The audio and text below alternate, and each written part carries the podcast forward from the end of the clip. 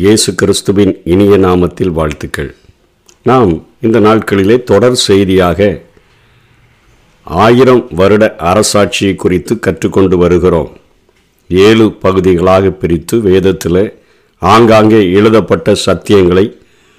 ஒன்று சேர்த்து ஆராய்ந்து வருகிறோம் நேற்றைய தினத்தில் அந்த ஆயிரம் வருட அரசாட்சியில் பங்கு பெறுகிறவர்கள் யார் யார் அதிலே ஆளுகை செய்கிறவர்கள் யார் என்று சொல்லி கற்றுக்கொண்டோம் இந்த நாளிலே ஏசாயா தீர்க்கன்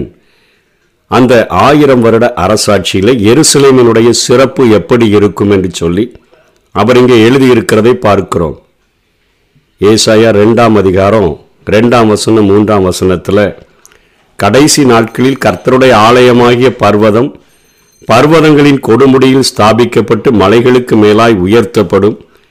எல்லா ஜாதிகளும் அதற்கு ஓடி வருவார்கள் திரளான ஜனங்கள் புறப்பட்டு வந்து நாம் கர்த்தரின் பர்வதத்துக்கும் யாக்கோபின் தேவனுடைய ஆலயத்துக்கும் போவோம் வாருங்கள் அவர் தமது வழிகளை போதிப்பார் நாம் அவர் பாதைகளில் நடப்போம் என்பார்கள்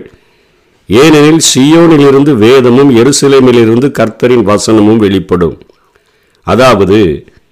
ஆயிரம் வருட அரசாட்சியிலே எருசலேம் ஆராதனை மையமாக அது மாறிவிடும் உலகம் முழுவதற்கும் அது ஒரு ஒரு சென்டர் பிளேஸாக ஒரு ஆராதனை மையமாக அது இருக்கும் என்று சொல்லி இங்கே ஏசாயா குறிப்பிடுகிறார் அங்கிருந்துதான் சியோனில் இருந்துதான் வேதமும்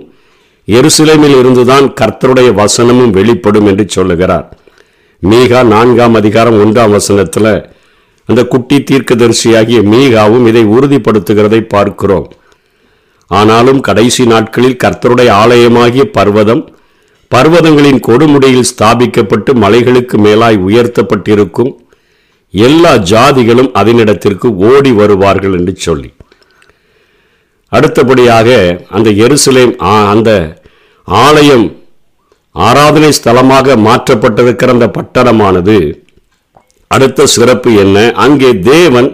அங்கிருப்பார் என்று சொல்லி எஸ்ஐக்கியல் நாற்பத்தி எட்டாம் அதிகாரம் முப்பத்தி ஐந்தாம் வசனம் குறிப்பிடுகிறது அந்நாள் முதல் நகரம்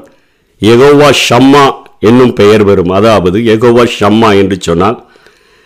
கர்த்தர் அங்கிருப்பார் அல்லது கர்த்தர் நம்மோடு கூட இருப்பார் என்று சொல்லி அர்த்தம் எருசலேமில் தாவிதனுடைய சிங்காசனத்தில் ராஜாதி ராஜாவாக உலகம் முழுவதற்கும் ஒரே ஆளுகை செய்கிற ராஜாவாக கர்த்தர் வீற்றிருப்பார் இயேசு கிறிஸ்து வீற்றிருப்பார் என்று சொல்லுகிற காரியத்தை எஸ்ஐக்கியல் முன்வைக்கிறதை நாம் பார்க்கிறோம் அந்த நாட்களிலே அந்த எருசலேம் பட்டணத்தினுடைய எல்லையானது மிகவும் பெரியதாக மாற்றப்பட்டுவிடும் என்பதை எசேக்கியல் நாற்பத்தி எட்டாம் அதிகாரம் முப்பத்தி ஐந்தாம் வசனத்தினுடைய முன்பகுதி குறிப்பிடுகிறது சுற்றிலும் அதன் அளவு பதினெண்ணாயிரம் கோல் ஆகும் என்று சொல்லி குறிக்கப்படுகிறது பதினெண்ணாயிரம் என்பது பதினெட்டாயிரத்தை அது குறிக்கக்கூடியதாக இருக்கிறது அந்த எருசலேம் பட்டணத்தினுடைய அந்த சுற்றளவு அதாவது ஒரு ஐநூறு கோல் என்பது ஒரு மைலை குறிக்கக்கூடியதாக இருக்கிறது அதனுடைய சுற்றளவு என்று பார்க்கும்பொழுது ரெண்டு நீளம் ரெண்டு அகலம் ஒன்பது பிளஸ் ஒன்பது ஒன்பது என்று சொல்லி நாம் அவைகளை கூப்பிட்டி பார்க்கும் பொழுது முப்பத்தி ஆறு என்று மைல் என்று சொல்லி அவைகள் வருகிறது அவைகளை நாம் கோலில் கணக்கிடும் பொழுது நாலாயிரத்தி ஐநூறு நாலாயிரத்தி ஐநூறு நாலாயிரத்தி ஐநூறு நாலாயிரத்தி நான்கு நாலாய நாலாயிரத்தி ஐநூறை ப்ளஸ் பண்ணும்பொழுது பதினெட்டாயிரத்தை குறிக்கக்கூடியதாக இருக்கிறது அதாவது எண்பத்தி ஓரு மைல் சுற்றளவு அல்லது பதினெட்டாயிரம் அந்த கோல் சுற்றளவாக அந்த பட்டணம் அது மாற்றப்பட்டு அத்தனை பெரியதாக மாறிவிடுகிறது என்று சொல்லி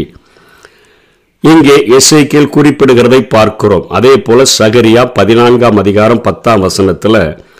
தேசமெல்லாம் கேபா தொடங்கி எருசலேமுக்கு தெற்கே இருக்கிற ரிம்னோன் வரைக்கும் சமபூமியாக திருத்தப்படும் எல்லாமே சமமாக எல்லா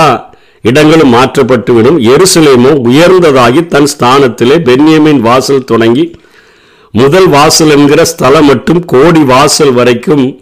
அனானியேல் கோபுரம் துவைக்கி ராஜாவின் திராட்சை ஆலைகள் மட்டும் குடியேற்றப்பட்டிருக்கும் அந்த நாட்களில் மற்ற பட்டணங்கள் எல்லாம் அது சமமாக்கப்பட்டு அவைகள் அவைகள் சீர்திருத்தப்பட்டிருக்கும் எருசலேம் பட்டணம் மாத்திரம்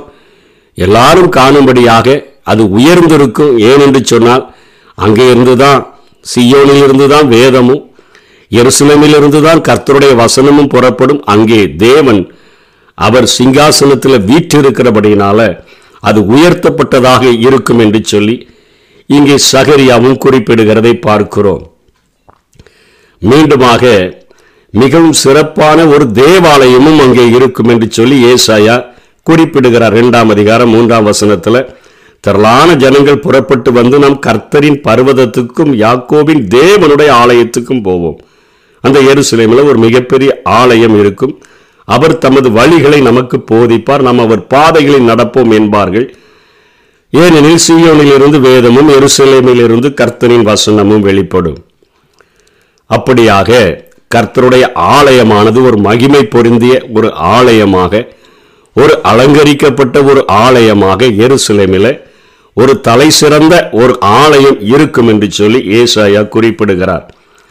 ஏசாயா அறுபதாம் அதிகாரம் பதிமூன்றாம் வசனத்திலும் என் பரிசுத்த ஸ்தானத்தை சிங்காரிக்கும்படிக்கு லீபனூனின் மகிமையும் தேவதாறு விருட்சங்களும் பாய்மர விருட்சங்களும் புன்னை மரங்களும் கூட உன்னிடத்திற்கு கொண்டு வரப்படும் என் பாத ஸ்தானத்தை மகிமைப்படுத்துவேன் என்னுடைய ஆலயத்தை நான் மகிமைப்படுத்துவேன் அத்தனையாக அந்த பரிசுத்த ஸ்தானமானது சிங்காரிக்கும்படியாக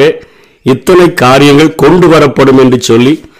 ஏசாயா குறிப்பிடுகிறதை பார்க்கிறோம் அதே போல யோவேல் மூன்றாம் அதிகாரம் பதினெட்டாம் வசனத்திலும் அக்காலத்திலே பர்வதங்கள் திராட்சரசத்தை பொழியும் மலைகள் பாலாய் ஓடும் அதே போல யூதாவின் ஆறுகள் எல்லாம் பிரவாகித்து ஓடும் ஒரு ஊற்று கர்த்தருடைய ஆலயத்திலிருந்து புறப்பட்டு சித்தி என்னும் பள்ளத்தாக்கை நீர்ப்பாய்ச்சலாக்கும் என்று சொல்லி இங்கே யோவில் எழுதுகிறதை நாம் பார்க்கிறோம் ஒரு சிறப்பான தேவாலயத்திலிருந்து ஒரு ஆவிக்குரிய ஒரு ஊற்றானது உருவாகி அது சித்தின் பள்ளத்தாக்கை நிரப்பும்னு சொன்னால் அது யார் யாருக்கு அது ஆசீர்வாதத்தை கொடுப்பதற்கு தேவைப்படுகிறதோ அந்த இடங்களுக்கெல்லாம் ஆவிக்குரிய ஆசீர்வாதங்கள் பாய்ந்தோடும் என்று சொல்லி இங்கே யோவில் முடிக்கிறதை நாம் பார்க்கிறோம் எருசலேம் பட்டணத்தில் ஆறுகள் கிடையாது அங்கே நதிகள் கிடையாது இங்கே ஆலயத்திலிருந்து ஒரு ஊற்று புறப்பட்டு சித்திமென்னு பள்ளத்தாக்கை நிரப்புகிறது என்று சொல்லுகிற காரியங்கள் அது ஆவிக்குரிய ஆசீர்வாதத்தை குறிக்கக்கூடியதாக இருக்கிறது மாம்சமான யாவர் மேலும் என்னுடைய ஆவியை ஊற்றுவேன் என்று சொல்லுகிறாரே அப்பொழுது உங்கள் குமாரரும் குமாரத்திகளும் தீர்க்க தரிசனம் சொல்லுவார்கள் உங்கள் வாலிபர்கள் தரிசனங்களை காண்பார்கள் என்றெல்லாம் சொல்லப்படுகிறத அந்த ஆசீர்வாதங்கள் எருசலேமிலிருந்து புறப்பட்டு தேவாலயத்திலிருந்து புறப்பட்டு உலகம் முழுவதையும் நிரப்பும் என்று சொல்லி யோவேலும் குறிப்பிடுகிறதை பார்க்கிறோம் இப்படிப்பட்ட ஒரு மகிமையான ஒரு பட்டணமாக அந்த நாட்களிலே எருசலேம் இருக்கும் வருஷா வருஷம் ஒவ்வொருவரும் அந்த பெரும் பாதைகளை ஹைவேயை பயன்படுத்தி எருசலேமில் வீற்றிருக்கிற அந்த தேவனிடத்திற்கும் அந்த ஆலயத்தினிடத்திற்கும் வருவார்கள் என்று சொல்லி இங்கே நாம் வேதத்திலே பார்க்கிறோம் அத்தனையாக ஆயிரம் வருட அரசாட்சி மகிமை பெற்றிருக்கும் நாம் அதில் பங்கு பெற வேண்டும் என்று சொன்னால் அதிலே ஆளுகிறவர்களாக இருக்க வேண்டும் என்று சொன்னால் இந்த நாட்களிலே நம்முடைய ஐம்பொறிகளையும் அடக்கி பரிசுத்த வழிகளிலே நடந்து சபையாகிய மனவாட்டியாக மனவாட்டியாக இருக்கிற நாம் எடுத்துக்கொள்ளப்பட்டோம் என்று சொன்னால் நிச்சயமாக இந்த ஆயிரம் வருட அரசாட்சியில் இந்த மகிமையில் பங்கு பெற முடியும் அப்படிப்பட்ட கிருமைகளை தேவன் நமக்கு தந்தருவாராக ஆமை எருசலேம் நாகரம் மலைகளால் எப்போதும் சூழ்ந்து இருப்பது போல் எருசலேம் நாகரம் மலைகளால் எப்போதும் சூழ்ந்து